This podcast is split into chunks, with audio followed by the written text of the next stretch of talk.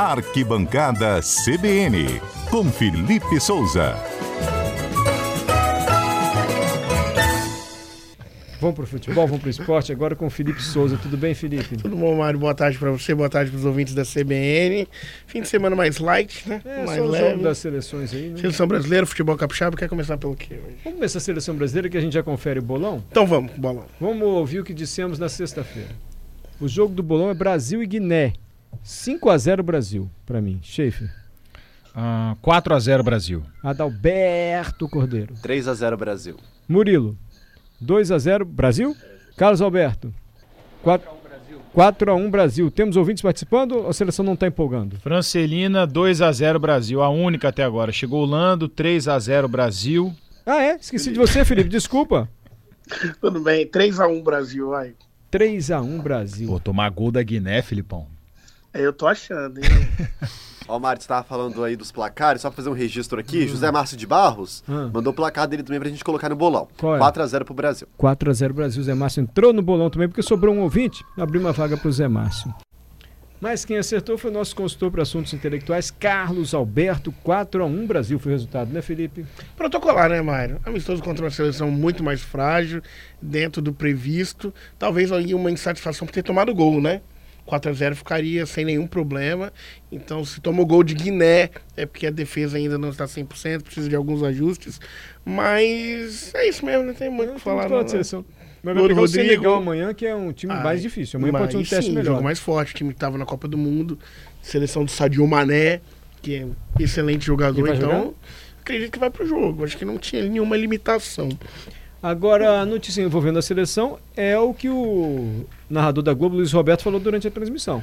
Já está certo, segundo o narrador, uma fonte dele da CBF, já está certo que o Carlos Ancelotti vai ser o técnico da seleção, só não se sabe quando, né? Por que tem essa questão do Pois tempo? é, né? O André Rizek também informou isso no dia de hoje no Seleção Sport TV, que a CBF vai, inclusive, assinar um pré-contrato para você assegurar que o Ancelotti, ao fim do contrato dele com o Real Madrid, que termina no meio da temporada, né? No meio do ano aqui pra gente, que ele assine Então com a agora, seleção termina brasileira. agora. Isso. Então teria mais um ano, Um ano ainda? mais um ano de comando Real Madrid. E nesse tempo a gente teria alguém indicado por ele para fazer a transição junto com o Ramon. Ramon assumiria a seleção, né? Com essa pessoa que chegaria indicada. E aí sim, da metade de 2024 Nossa. até a Copa do Mundo, que acontece em 2026. ele- a- Então aí o, o Ancelotti teria dois anos de trabalho à frente da seleção brasileira, já observando desde então, né, de quando chegar. Tudo indica que o anúncio, Mário, oficial seja dado em janeiro de 2024. Olha, eu já ouvi comentários favoráveis, vale a pena, vale a pena esperar. E também já ouvi comentários contra, dizendo, gente, estamos desvalorizando a seleção. Só tem um Ancelotti no mundo que vale a pena a seleção esperar um ano por um técnico. Qual é a sua avaliação, que é homem do esporte aqui na CBN, Felipe? Eu acho que vale a pena, Mário. Eu acho que assim, se o Brasil, a CBF tem convicção que precisa mudar, precisa de um técnico estrangeiro.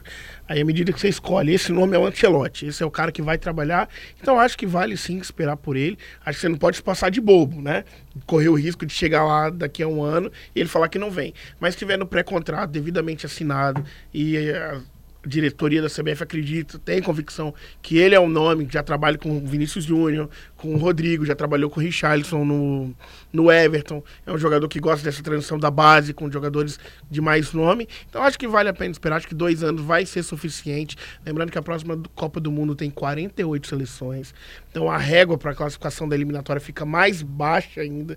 Dizer, mais fácil, fácil classificar. classificar. Então acho que vale a pena esperar pelo Ancelotti sim. Mas tem um ponto que eu não vejo muitos comentários. É o Ancelotti não é um técnico muito ofensivo, não. E a característica do futebol brasileiro é um futebol ofensivo. O Ancelotti, ele é mais defensivo. Eu só vejo as pessoas dizendo, não, tem que ser o Ancelotti, tem que ser o Ancelotti, mas ninguém repara isso.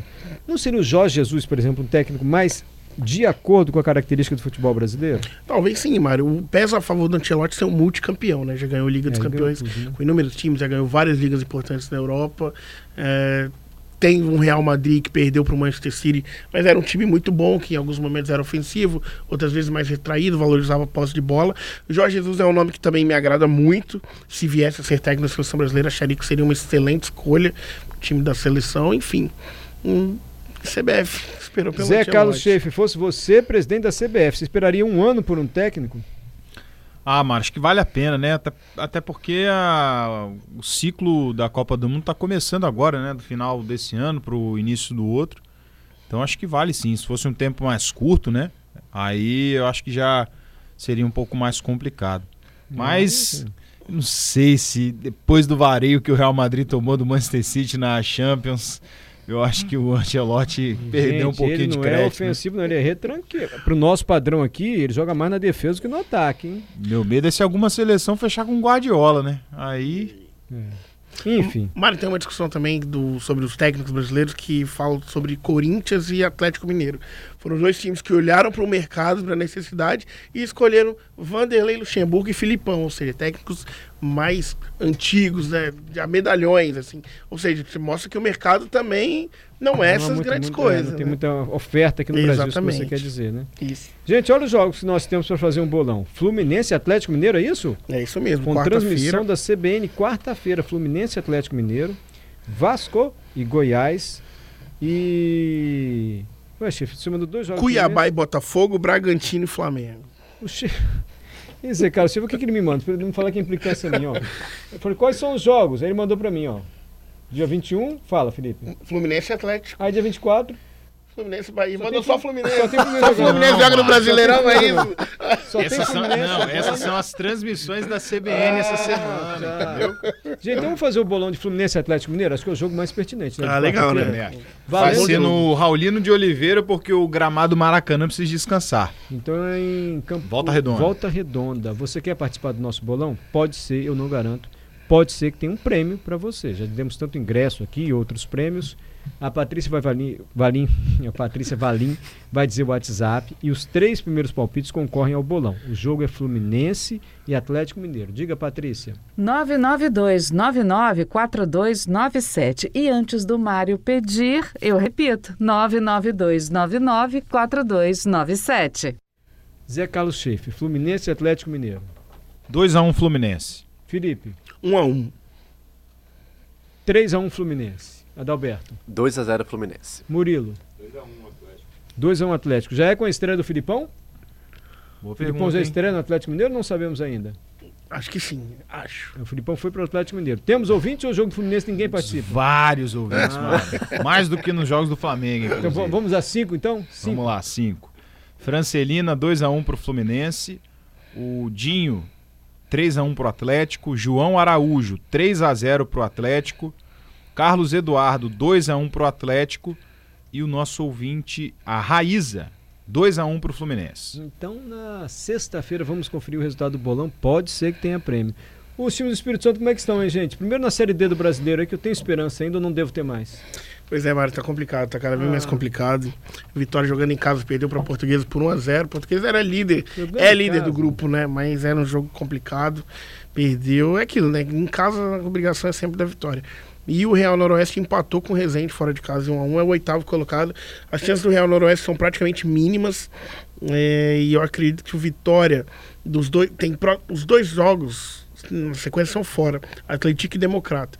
Eu acho que tem que ter pelo menos um ponto conquistado aí para depois pegar uma sequência boa ali contra o Real Noroeste, contra a Resende e conseguir fazer o resultado. O Vitória ainda tem chance, precisa retomar, né, o bom, boa fase, se reequilibrar. Agora o Real Noroeste acho que a gente pode dizer que já É. acabou. Você quer destacar algum jogo aí da Copa Espírito Santo? Vamos passar os resultados, né? Pinheiros perdeu pro Serra por 3 a 2 o Capixaba e o Rio Branco empataram em 1 a 1 Nova Venécia venceu o Rio Branco de Venda Nova por 2 a 0 E o Porto Vitória enfiou 6 a 0 no São Mateus. mano. Nossa, Nova. Venécia é o líder, Rio Branco de Venda Nova é o vice-líder da competição. José Carlos Schaefer tem informação. Registrar o aniversário da Desportiva Ferroviária, né? Boa, Foi 60 anos, né? comemorado essa semana. Desportiva que é um dos maiores clubes aí do Espírito Santo, né? Um dos maiores campeões, mas das maiores histórias. Então fica aí a nossa homenagem. Não está disputando a Copa Espírito Santo por uma questão de planejamento. Está sendo feito um estudo para implantação da SAF também na Desportiva. Mas o clube teve aí as comemorações, fez uma festa aí com a torcida. Fica aqui o Bacana. nosso São registro. 60 anos, hein? 60 anos de história da Desportiva. Isso aí. Rio Branco tá para fazer aniversário em breve Daqui também? dias. Isso aí, o Rio Branco comemorando 110 anos. Olha, 1913, né, a fundação do Rio Branco. Tem uma programação especial também, inclusive a próxima rodada é Rio Branco e Nova Venécia, no Kleber Andrade, no próximo domingo. E a diretoria já anunciou que vai colocar mil litros de cerveja de graça para a torcida. Vai ter é, distribuição de camisas oficiais também, um número limitado ali para os primeiros que chegarem. É, ou seja, vai ter festa aí também para a torcida do Rio E Branco. vem jogando de verde e amarelo, né? Em homenagem ao uniforme tradicional de Juventude e Vigor, lá na fundação em 1913. Mas vai nossos parabéns agora, principalmente para Desportiva, 60 anos. No final da semana a gente dá parabéns mais uma vez para o Rio Branco. Verdade. É isso, Felipe? Mário, só pra gente não deixar nosso ouvinte sem nenhuma informação, Filipão não comanda o Fluminense, não comanda o Atlético Mineiro diante do Fluminense. Ah, não. Encontra com a equipe já na terça-feira, vai pro Rio de Janeiro, acompanha o jogo, mas não ali à beira do gramado. E amanhã tem Brasil e Senegal. Que horas que é o jogo, gente? 16 horas. É na hora do programa aqui? Vai ter programa ou tem transmissão da CBN? Aí é com a Adalberto. É A o gente Alberto que manda, não. Até amanhã a gente confere se o Brasil. Mas amanhã nós estamos aqui. Três horas nós estamos aqui. Obrigado, Felipe. Valeu, Mário.